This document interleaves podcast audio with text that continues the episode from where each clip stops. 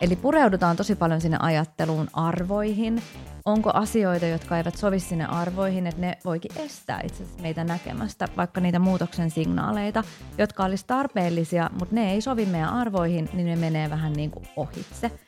Tai tabut, meidän kulttuurissa on tabuja, mutta myös meidän yksilöillä on tabuja, organisaatioilla on tabuja. Et usein kun mä aloitan tulevaisuustyöskentelyn organisaatioissa, niin ensimmäiseksi me listataan vaikka niitä tabuja. Että mitkä on sellaisia asioita, mistä ei saa puhua, ei saa puhua. Ikään kuin ihmiset ehkä ajattelee, että näistä ei saa puhua. Ja siellähän voi olla joku siis semmoinen mörkö, joka estää oikeasti näkemästä sellaisen muutoksen, joka on kulman takana, joka vaikuttaa tosi isosti siihen vaikka yrityksen tulevaisuuteen.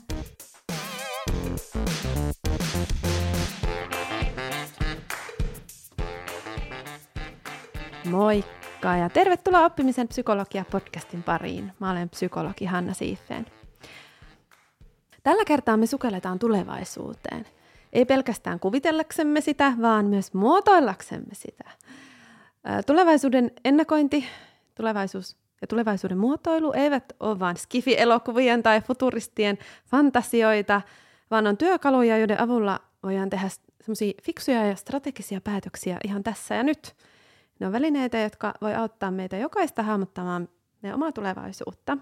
Oliko se sitten urapolusta, eläkesuunnitelmista tai vaikka siitä, että kuinka valmistaudutaan taloudellisesti odottamattomiin tilanteisiin tai, tai vaikka siihen, että teknologian kehitys tulee muuttamaan ehkä meidän työtä.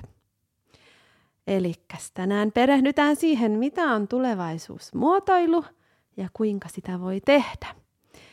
Ja mä oon tosi iloinen, että on saanut mulle juttukaveriksi Minna Koskelon. Sä oot Minna tulevaisuusmuotoilija ja oot myös kirjoittanut kirjan aiheesta. Tehtävänä tulevaisuus, tulevaisuusmuotoilu päätöksenteossa. Tosi kiva päästä vaihtamaan sun kanssa ajatuksia mm. ja oppimaan lisää tästä tulevaisuusmuotoilun teemasta. Tervetuloa podiin, Minna. Kiitos, tosi kiva olla täällä. Kiitos kutsusta. Joo, tämä on jälleen kerran sellainen aihe, että mä tulen varmasti tämän seuraavan puolen tunnin tai reilun aikana oppimaan paljon tästä aiheesta ja varmaan jää muutama ajatus hautumaan, että miten voin hyödyntää mm, tulevaisuusmuotoilua itsekin. Lähdetään liikkeelle ihan siitä, että miksi tulevaisuusmuotoilu on tärkeä teema? No, mä tota niin, ajattelen vähän tämän tyyppisesti, kun mä mun kirjan johdannossa lainasin Lily Tomlinia, joka on sanonut hienosti, että I always wondered why somebody didn't do something about that. Then I realized I was somebody. Eli tämmöinen tyypillinen ajatus siitä, että me odotetaan, että joku tekee jollekin asialle jotain.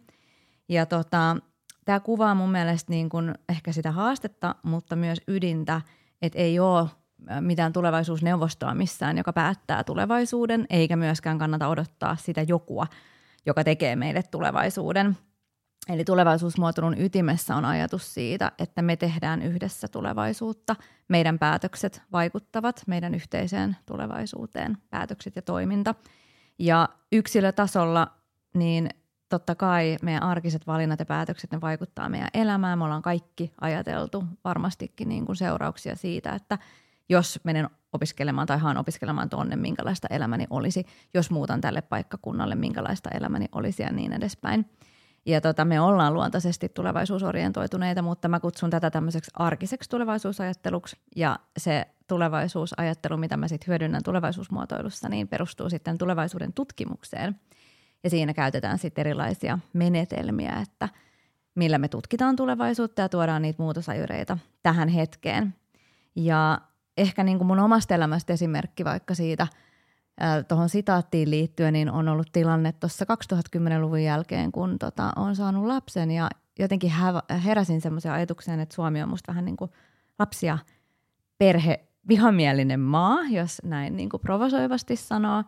Ja tota, sitten mä mietiskelin sitä ja se turhautti mua tosi paljon ja, ja ehkä oli vähän tämmöinen ajatus, että miksei kukaan tee tälle asialle mitään. Ja, ja sitten sitten tuli semmoinen, että ei hitsi, että no mä voin olla se joku, joka tekee tälle asialle jotain. Ja, ja tota, esimerkiksi on ollut sit järjestämässä tämmöistä perheet safkaa tapahtumaa parikin kertaa, kolme kertaa, jossa haluttiin madaltaa lapsiperheille kynnystä käyttää ravintolapalveluita, koska omat kokemukset ystävien ja sitten vielä tutkitustikin selvisi, että, että lapsiperheille saattaa olla kynnyskysymys lähteä pienten lasten kanssa kaupungille ja palveluiden piiriin ja erityisesti ravintoloiden, minne he mun mielestä ehdottomasti pitäisi niin kuin olla tervetulleita ja kokeilunsa tervetulleeksi.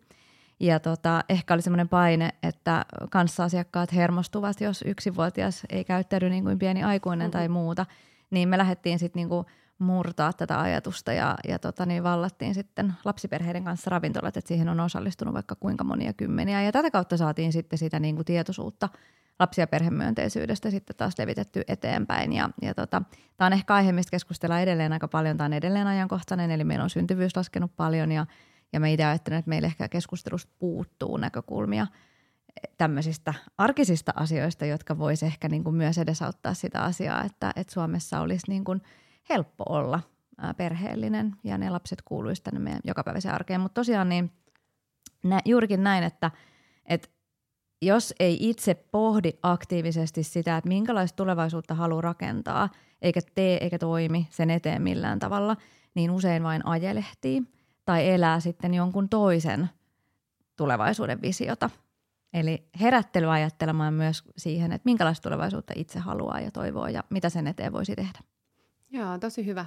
Se kuulostaa mahtavan toimijatyypiltä, että on ottanut niin aktiivisesti asioihin tarttunut. Että se on varmaan siellä niin ytimessä jotenkin. No miten jos me ähm, perehdytään tarkemmin tähän nimenomaan tulevaisuusmuotoilun niin kuin aiheeseen, että mitä se varsinaisesti tarkoittaa?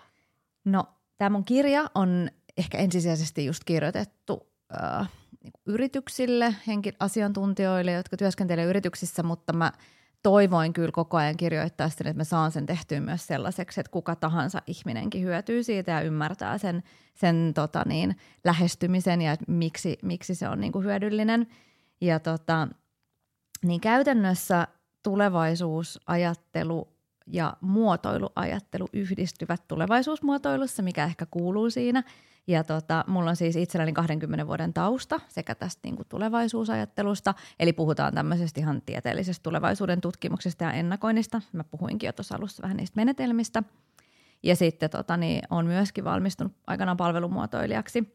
Ja tota, jossain kohtaa tuossa 2010-luvun jälkeen niin, niin tota, tuli semmoinen ajatus, että, että nämä kaksi olisi tosi hyvä saada yhteen, koska – Tulevaisuuden tutkimus tutkii pitkiä aikajänteitä ja tutkii muutosta, suuria muutoksia, megatrendejä, digitalisaatiota ja väestön ikääntymistä ja, ja tota, kaupungistumista esimerkiksi ja sitten erilaisia trendejä ja, ja heikkojakin signaaleita, että pystytään tavallaan tuomaan sitä muuttuvaa toimintaympäristöä, muuttuvaa maailmaa päätöksentekoa, että miten me voitaisiin tänään huomioida, että jos tapahtuu X tai Y tai Z – ja tota, miten me sitten voitaisiin niin kun valmistautua tai varautua tai vaikuttaa siihen tulevaisuuteen. Hirmu tärkeää.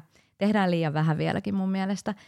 Ja tota, sitten taas muotoilu, niin sehän on Suomessa lyönyt tosi isosti läpi. Eli puhutaan palvelumuotoilusta paljon. Puhutaan siitä, että meillä pitäisi aina, kun suunnitellaan palveluita tai tuotteita, niin olla se asiakas, eli se ihminen kaiken keskiössä. Että me ei suunniteltaisi yrityksissä ihmisille tai asiakkaille, vaan yhdessä heidän kanssaan sit minimoidaan epäonnistumisen riskit.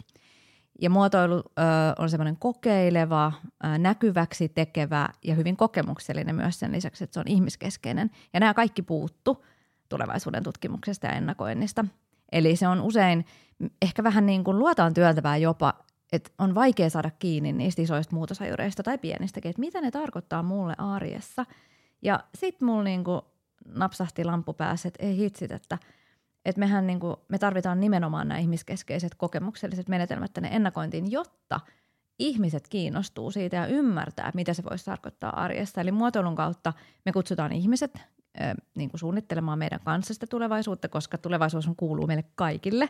Se vähän hassua, että sitä vaan niin kuin päätöksentekijät tai, tai virkamiehet suunnittelisi, vaan kutsutaan ihmiset ihan samalla lailla kuin siinä palvelumuotoilussa, että ei suunnitella ihmisille, vaan ihmisten kanssa, niin sama tulevaisuudessa. Ja sitten tehdään sitä tulevaisuutta niin kuin helpommin lähestyttävämmäksi, tehdään sitä kokemukselliseksi, kun tulevaisuusajattelussa on vaikka skenaarioita, tämmöisiä kuvauksia vaihtoehtoisista tulevaisuuksista ja polkuja sinne, niin tehdäänkin ne skenaariot vaikka niin kuin näytelmiksi, ää, taideteoksiksi, ää, musikaaleiksi, runoiksi, äh, ihan mitä tahansa, vaikka tuotteiksi, semmoisiksi niin tulevaisuuden prototyypeiksi, mikä helpottaa ihmistä käsittää, mitä se voisi olla se tulevaisuus, ja sitten osallistua siihen keskusteluun.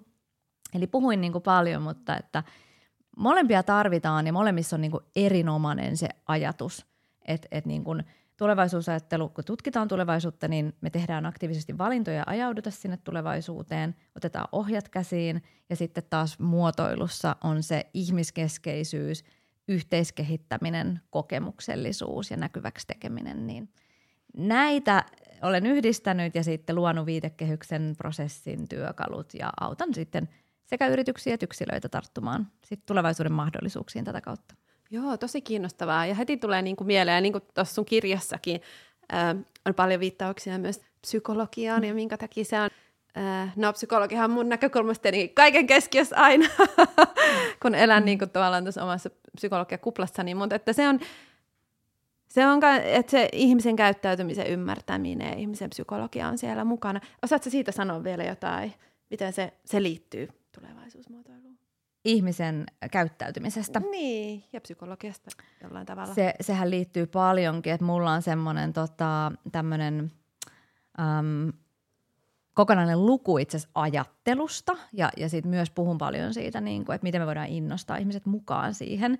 Ja tota, no yksi asia oli just tämä, tää, mistä äsken vähän jo puhuin, että et tota, puhun tämmöisestä psykologisesta läheisyydestä ja etäisyydestä.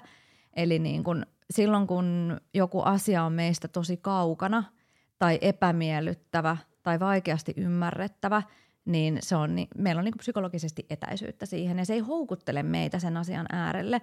Ja monesti kun vaikka puhutaan, niin kuin, että kyllähän me ymmärretään, että ilmasto on kriisissä, mutta silti on ehkä Suomessa vaikea käsittää, kun nytkin on aika kylmä ulkona ja muuta, että miten se niin koskettaa meitä, niin tavallaan – me tarvitaan ymmärrystä sit siitä, että miten me saataisiin ihmiset niiden asioiden äärelle ja, ja sitä psykologista läheisyyttä. Ja silloin mä taas ajattelen, että muotoilun kautta.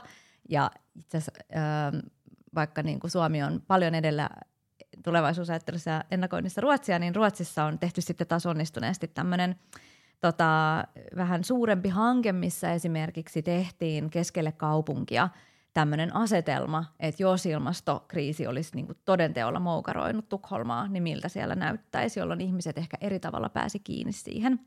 Että niin kuin futures shocki on niin kuin yksi tapa, mutta me voidaan tehdä se myös niiden ihanteellisten tulevaisuuskuvien ja, ja toi, niin kuin tulevaisuuden toivottujen tulevaisuuksienkin kautta, mitä mä ehkä myös korostan, että meillä on aika paljon tulevaisuusvajetta, mistä olisi ihana puhua myös, ehkä mennään siihen myöhemmin, mutta – mutta muuten vielä niin kuin tuosta ihmisen käyttäytymisestä ja niin psykologiasta, niin mä tykkään lainata viisaita ajattelijoita, niin Anais niin on sanonut, että we do not see things as they are, we see things as we are. Ja tässä on sellainen yksi semmoinen tosi keskeinen asia, mitä mä ajattelen, että kun me lähdetään sitä tulevaisuutta pohtimaan, niin meidän täytyisi ymmärtää just tämä, että me ei välttämättä nähdä asioita sellaisena kuin ne on, tai maailmaa, vaan sellaisena kuin me ollaan. Eli tosi pitkälti se, miten maailma avautuu meille, niin se riippuu siitä, että missä me on kasvettu. No me ollaan täällä Suomessa kasvettu ja meihin vaikuttaa suomalainen kulttuuri. Kuka on meidän lähipiirissä, kuka on vaikuttanut meihin, eli kuka ajattelee sinussa, kun ajattelet tulevaisuutta. Minkälaisia yksinkertaistuksia tai oletuksia teet tulevaisuudesta? Miten ne on sinne sun päähän tullut? Ajatteletko vaikka, että tekoäly vie kaikki työpaikat – No mistä se johtuu, että ajattelet näin ja onko siinä oikeastaan perusteita ajatella näin? Eli pureudutaan tosi paljon sinne ajatteluun arvoihin. Onko asioita, jotka eivät sovi sinne arvoihin, että ne voikin estää itse asiassa meitä näkemästä vaikka niitä muutoksen signaaleita, jotka olisi tarpeellisia, mutta ne ei sovi meidän arvoihin, niin ne menee vähän niin kuin ohitse. Tai tabut, meidän kulttuurissa on tabuja, mutta myös meidän yksilöillä on tabuja, organisaatioilla on tabuja. Et usein kun mä aloitan tulevaisuustyöskentelyn organisaatioissa, niin ensimmäiseksi me listataan vaikka niitä tabuja. Että mitkä on sellaisia asioita, mistä ei saa puhua, ei saa puhua. Mm. Ikään kuin ihmiset ehkä ajattelee, että näistä ei saa puhua.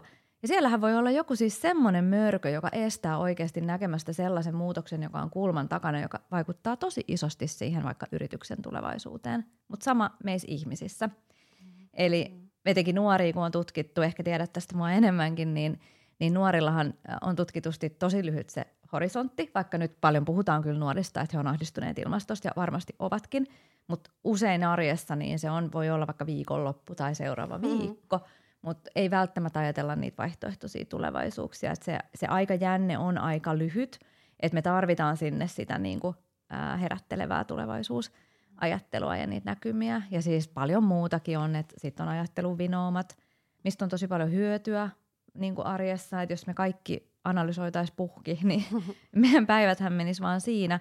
Mutta sitten joskus toisinaan otetaan nyt vaikka vahvistusvinooma, joka on yksi lähes 200 tunnistetusta ajatteluvinoomasta, riippuu tutkijasta, niin äh, esimerkki vaikka mun omasta elämästä, kun 2011 niin ajattelin, että äh, nyt kyllä niin kuin työelämä muuttuu onnellisemmaksi ja paremmaksi ja signaaleita tulee sieltä ja täältä siihen muutokseen ja organisaatiot on siihen valmiita ja ja mä olin itsekin tuomassa sitten onnellisuustieteitä niin kuin työelämään ja tämmöisen happiness at work-tutkimuksen. Mutta tässä mulla oli vahvistusvinooma, eli mä näin niitä signaaleita, mitä mä halusin, ja mä en ehkä nähnyt niitä kaikkia, jotka esti sitä mun toivottua tulevaisuutta toteutumasta. Ja tähän on tosi hyvä työkalu tulevaisuusajattelussa, kun semmoinen tulevaisuuskolmio, joka nimenomaan sit pureutuu siihen, että mitkä on sellaisia asioita, jotka työntää – ja vetää sitä vaikka tulevaisuutta, toivottua tulevaisuutta tai jotain trendiä, ja mitkä sitten estää tai on semmoisia niin menneisyyden painoja sille. Mutta Joo. tässä taas rönsyili ajatukset siitä, että miksi se ihmisen käyttäytymisen ja ajattelun ymmärtäminen on tosi tärkeää myös, Joo, myös ihan tässä. tosi kiinnostavaa. Siis voisi tarttua mihin kohtaan vaan tuosta vielä ja kuulla lisää. Ähm, Mutta toi, toi selvensi mun mielestä aika hyvin niin jotenkin just tämän palvelumuotoilu palvelumuotoilun tulevaisuusajattelu ja jotenkin semmoisen ihmislähtöisyyden, niin sitä kokonaisuutta. Että mä alan päästä jyölle. Hyvä. Joo. Öm, ja se vähän jo tuossa viittasitkin tavallaan yhteen ehkä tämmöiseen haasteeseen, että esimerkiksi tämä psykologinen etäisyys voi olla haaste siinä, että me ei, mm. ei sitten ni, niin kuin ehkä jaksa nähdä vaivaa sen tulevaisuus, mu, tulevaisuuden muotoilu eteen. onko jotain muita sellaisia selkeitä haasteita, esteitä, mikä yleensä niin kuin kampittaa sitä, että me lähdettäisiin tekemään tulevaisuusmuotoilua? No yksilöinä just ehkä se, että, että tota, puhuinkin paljon niistä meidän oman ajattelun rajoitteista, että, että herkästi, etenkin kun on uhka, ja nythän meillä on ollut uhkaa uhkan perään, tämäkin olisi niin mielenkiintoinen aihe, mutta mä oon siis itse lukenut, että, että tota niin, ajatellaan, että me ollaan tämmöisessä suurimmassa posttraumaattisessa stressissä ihmiskuntana – missä me ollaan koskaan ennen oltu. No mä oon miettinyt, että no miksi sanotaan noin, koska kaikkea kauheat on tapahtunut. Sitten mietin, että no onko se se ihmisten määrä, että voidaan niin sanoa perustellusti näin. Mutta tota, niin ensiksi meillä on ollut koronapandemia, joka oli niin kuin ihan todella uhkaava. Mä muistan itse, kun tuli se, että pandemia ja niin kuin rajat kiinni ja Uusimaa kiinni. Ja oli ihan semmoinen, että nyt mä oon niin elokuvassa ja näkymätön uhka ja apua, että voiko uloskaan mennä ja niin kuin mm. mitään. Mutta on ollut uhkaa. Sitten tuli Venäjän hyökkäyssota – kaikki siihen liittyvä taloudellinen epävarmuus ja, ja tämän, no, näitäkin on paljon, niin kuin tulee koko ajan lisää näitä niin kuin seurannaisvaikutuksia. Ja tota, me tiedetään, että kun me ollaan uhkassa, niin silloin meidän ajattelu kapeutuu, se menee aika mustavalkoiseksi ja silloin mä sanonkin usein, että me nähdään tulevaisuuden vaihtoehdot joko ja tai, eikä mitään muuta sen välillä. Ja, tota, ja siinä sitten niin kun välissä on kuitenkin tosi paljon kaikkia muita. Niin ihan vaan se, että et uhka on yksi haaste ja, ja noin vinoumat. Ja ehkä sitten semmoinen, että ne ennakoinnin hyödyt ei ole välttämättä kauhean selvät tai ne ei avaudu, että miksi niin kuin mun pitäisi ajatella. Tai että sitten kun sanotaan, että, että me, mä puhun koko ajan ennakoinnista tässä niin kuin tulevaisuusajattelun synonyyminä rinnalla, niin me ei koskaan puhuta ennustamisesta. Ja sitten vaikka kun futuristi tai, tai tulevaisuusmuotoilija sanoo, että kukaan ei voi ennustaa tulevaisuutta – tai, tai tota, me voidaan vain ennakoida ja tutkia näitä muutosajureita ja, ja vaihtoehtoisia tulevaisuuksia, niin sitten jollekin saattaa tulla myös semmoinen, että no, et jos ei sitä voi kertaa ennustaa, eikä välttämättä kaikki nämä niin toteudu, niin miksi mä tekisin tätä?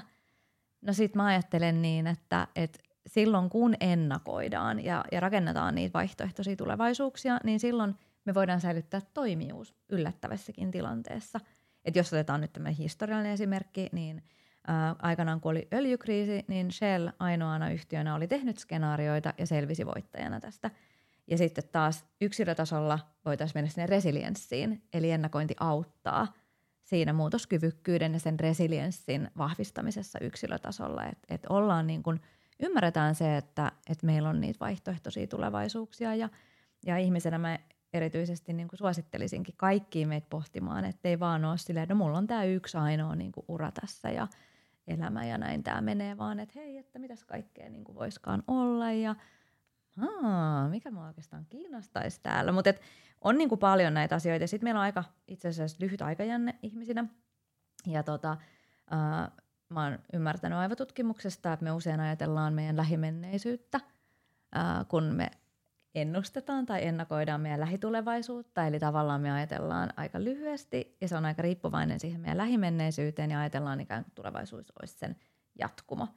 Ja tämä on myös vaikeaa, että siksi me tarvitaan jälleen niitä menetelmiä ja sitä erilaista tulevaisuustietoa. Ja tota, no sitten on kaikkea, kaikkea muutakin paljon, mistä voisi puhua, mutta ehkä tämä riittää, että tästä tulee vuoropuhelu. Ei, joo, joo, mutta ihan tosi, tosi kiinnostavaa ja monta niin kuin, jotenkin järkeenkäypää ää, asiaa, jotka varmasti haastaa tarttumasta.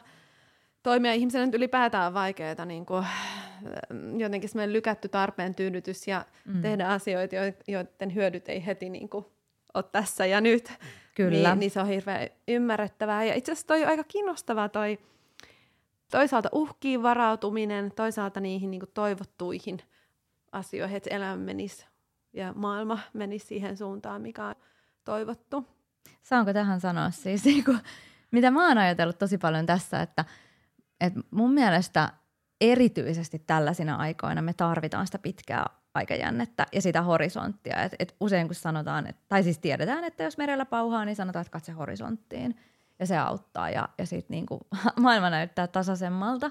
Ja samalla lailla nyt, niin maailma ei lakkaa, tai tulevaisuus ei lakkaa toteutumasta, vaikka meillä on näitä uhkia ja tätä epävarmuutta. Musta olisi tosi tärkeää miettiä nyt, että minkälainen on se tulevaisuus, jota me halutaan rakentaa. Joillekin ehkä paremmin uppoo sanat, jota me halutaan puolustaa – Eli pitää se pitkä horisontti yrityksinä, yksilöinä ja yrittää miettiä, että no mitä mä voin tänään tehdä jo, jo, jotain pientä, joka vie sitä kohti. Eli ja oman pään sisällä yksilöt, niin mehän saadaan tehdä tulevaisuudesta just niin ihana ja mahtava kuin me ikinä halutaan, että sehän voi olla turvapaikka. Ja sitten taas psykologina sun kanssa olisi äärettömän mielenkiintoista keskustella, jos sä oot lukenut, mutta on tämmöinen mental time traveling – mitä, mitä on käytetty vaikka sitten masennuksen hoidossa ja nimenomaan viety niitä ajatuksia sinne tulevaisuuteen. Eli vähän niin kuin tehty tämmöistä aikamatkailua omassa päässä sinne tulevaisuuteen. Ja mun käsittääkseni silloin on saatu aika hyviäkin tuloksia siinä, että silloin kun on, se mieli on vähän synkkä, niin ei välttämättä näe itsellään tulevaisuutta. Eli sitten autetusti mennään sinne tulevaisuuteen. Niin yksilöille olisi nyt musta jotenkin ihana ajatus, että tehdään niitä turvapaikkoja tulevaisuudesta niihin mielen – sopukoihin. Joo, ja toi ainakin semmoinen tulevaisuuden kuvitteleminen tehtävä on, on mulle tuttu, että mitä voi käyttää myös vaikka ihan niin kuin yksinkertaisimmillaan myös semmoisen omien, ähm, mitä se nyt sanoisi, ei ehkä haaveidenkaan, mutta että pohtii, että mikä on mulle tärkeää, mitä mä haluaisin vaikka elämään lisää. Mm. Et jos kuvittelee vaikka kahden vuoden päästä, jos miettii työelämää, niin kuvittelee niinku semmoisen täydellisen päivän itselleen. Että Kyllä. mistä se alkaa, ketä siinä on, mitä teet, missä, minkä tyyppisiä asioita. Ja, ja tota, sieltä voi saada sitten vähän osvittaa siitä, että mikä, mikä on itselleen mielekästä, mihin suuntaan haluaisi sitä viedä. Ja näinhän tämä toimii, siis ihan oikeasti, että mehän tiedetään, että mitä yksityiskohtaisemmin – me pystytään kuvittelemaan se toivottu tulevaisuus sit yksilöinä, niin sitä todennäköisemmin me voidaan tehdä jotain tekoja, jotka vie sitä kohti, koska sittenhän se ei ole sitä ajelehtimistä, vaan se ajatus on tuo, täällä sun pään sisällä. Ja vasta sitten sä näet niitä signaaleita, niitä ihmisiä, niitä mahdollisuuksia, niitä opiskelupaikkoja, jotka voi viedä sitä niin kuin haavetta kohti yrityksissä sitten, kun tätä hyödynnetään, niin tehdään tämä tosi systemaattisesti ja, ja niin kuin mietitään niiden tulevaisuuden muutosajureiden kautta sitä visiota ja sitten mietitään niitä tapahtumia. Ihan sitten niin kuin aikajanalle laitetaan, että mitä pitäisi tapahtua, jotta tämä tapahtuisi ja seurataan sitten niitä tapahtumia. Mutta mun mielestä tässä niin kuin pystyy helposti pitämään niin kuin sekä sitä yksilöä että mm. yritystasoa.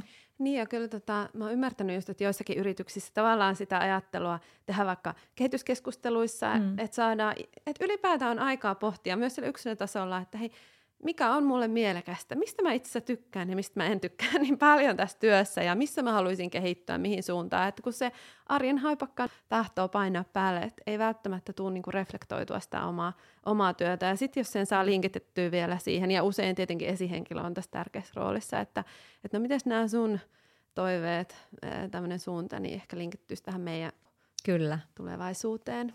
Kyllä, just näin. Reflektointi on, on tosi, tosi tärkeää. Joo.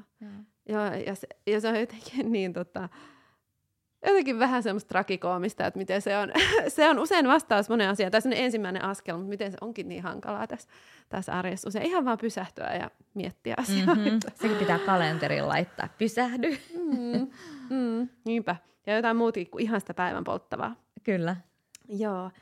no mennään sitten siihen, että et kuin sitä tulevaisuusmuotoilua tähän, tähän oli hyvä intro ja sinne päin, mutta että, että sä esittelet kirjassakin niin kuin mm. työkaluja, prosessia, niin, mm. niin kerro vähän lisää siitä tulevaisuusmuotoilun prosessista. Miten sitä voi lähteä tekemään? No siinä on kolme vaihetta, eli tota niin, tutkimus, tulkinta ja toiminta – ja, ja ollaan niin kuin puhuttukin tässä niistä, mutta nyt jos laitetaan vielä asioita tähän prosessiin, eikö sopii insinöörikansalle, että on prosessi, niin, niin ajatus on se, että no helposti muistettavat kolme teetä, tutkimus, tulkinta, toiminta, mutta tota, lähdetään aina liikkeelle siitä, että tutkitaan sitä toimintaympäristöä ja niitä muutoksia siellä – mutta tutkitaan myös sitä omaa mieltä. Eli niin kun puhun mindsightista, että tulee ymmärrys siitä omasta mielestä, että mikä ehkä rajoittaa meitä kuvittelemasta niitä toisenlaisia tulevaisuuksia, mit, mit, mitkä on niitä niin kuin sokeita, harmaita alueita siellä, jotta me saadaan se mieli auki. Walter Gropius on sanonut, että mieli on kuin sateenvarjo, se toimii parhaiten silloin, kun se on auki, niin ensiksi pitää vähän niin kuin tulla selville just näistä, mistä puhuttiin, että niistä binoomista ja arvoista ja tabuista ja, ja niin kuin oletuksista, ja sitten katsoa, että mitä kaikkea siellä on. Ja esimerkiksi mulla on sitten tämmöinen viitekehys, ei ole siis mun keksimä, vaan ihan yleisesti käytetään alalla tämmöinen pestek, missä sitten niin kuin pidetään huoli, että kun tutkitaan niitä muutosajureita, niin katsotaan laajasti, että mitä tapahtuu politiikassa, joka on se politics, sitten siinä on economics, talous, society, yhteiskunta, technology, teknologia, kaikille varmasti selvä, ja E on environment ja sitten on C on customer ja culture. Tämä on nyt organisaatiopuolella, mutta idea on just se, että kun helposti se meidän mieli sitten niin kuin menee vaikka se vahvistusvinouman mukaan, että teknologiaan tai sitten mitä on uutisissa, no teknologiaa, no nyt on paljon maailmantilannetta, geopolitiikkaa ja muutakin, mutta katsotaan sieltä, että no mitäs kaikkea niin kuin voisi olla. Ja siihen tietenkin liittyy aina se, että, että on joku polttava kysymys, mihin haetaan sitä tietoa. Se voisi olla vaikka Hannan vaihtoehtoiset työtulevaisuudet ja sitten sä lähtisit niin kuin miettimään ensiksi vähän, niin kuin, että no kuka mä oon ja okei, mi- mitä kaikkea mulle voisi olla ja mikä koulutus mulla on ja sitten sieltä tulee vastauksia. Tai sitten se voisi olla vaikka, että rakennusalan tulevaisuus, jos olisi rakennusalan yritys tai, tai ruoka-alan tulevaisuus. Että siinä on niin kuin, täytyy olla joku, johon haetaan, että ei ihan vaan niin kuin villinä tutkitaan ihan mitä vaan. Ja sitten tota, on erilaisia menetelmiä, mä siinä mun kirjassa sitten esittelenkin, että rajataan aihetta ja sitten käytetään just tätä pestek tota, viitekehystä ja sitten koitetaan löytää niitä. Ää, mä puhun muutoksesta tämmöisiä niinku signaaleita, jotka siis kertoo muutoksesta. Ne voi olla outoja, yllättäviä, uusia asioita, ne voi olla tapahtumia, ne voi olla patentteja, kirjoja, startuppeja, mitä, mitä tahansa semmoista, että huomaa, että tässä on niinku joku muutos – Totta kai ne voi olla myös ihan niitä megatrendejä, mistä löytyy valtavasti niin kuin valmistakin tietoa.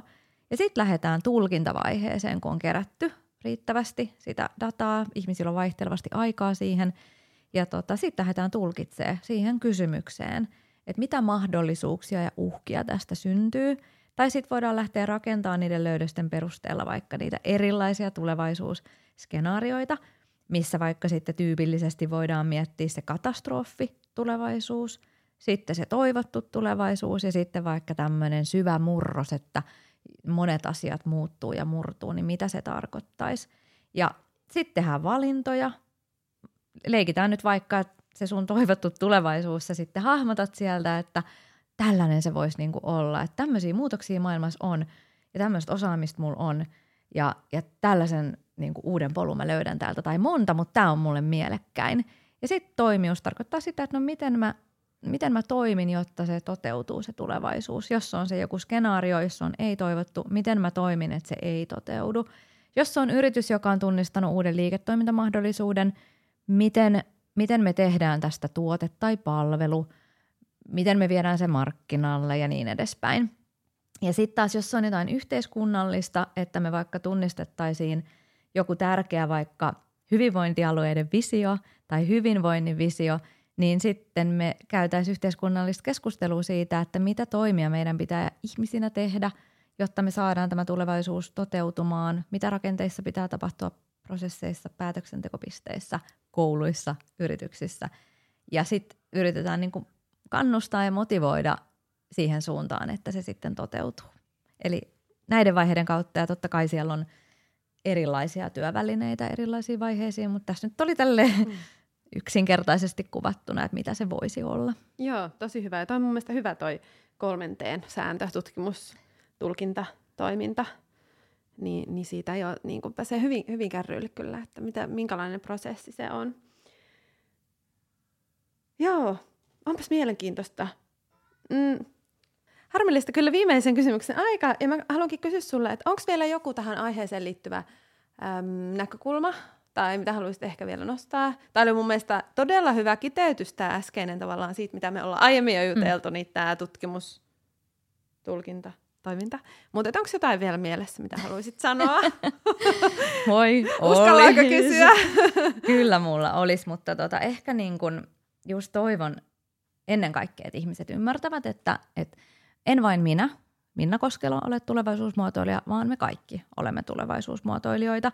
Ehkä tuohon alkuun liittyen, kun sanoit, että sä oot ollut aktiivinen, niin en, en halua myöskään välittää sellaista ajatusta, että kaikkien täytyisi olla tosi aktiivisia. Että mun mielestä niin kuin riittää, että jotkut on tosi aktiivisia ja sit voi niin kuin mennä mukaan toimiin, mutta kaikkien ei tarvitse olla niitä niin kuin tulevaisuusaktivisteja niin sanotusti, että se, mä ymmärrän, että jollekin voi tuntua vähän siltä, että ei apua, että vieläkö mun pitää tässä niin kuin tulevaisuusaktivistiksikin muuttua, mutta ehkä oman elämänsä tulevaisuusmuotoilijaksi niin kuin aktiivisesti.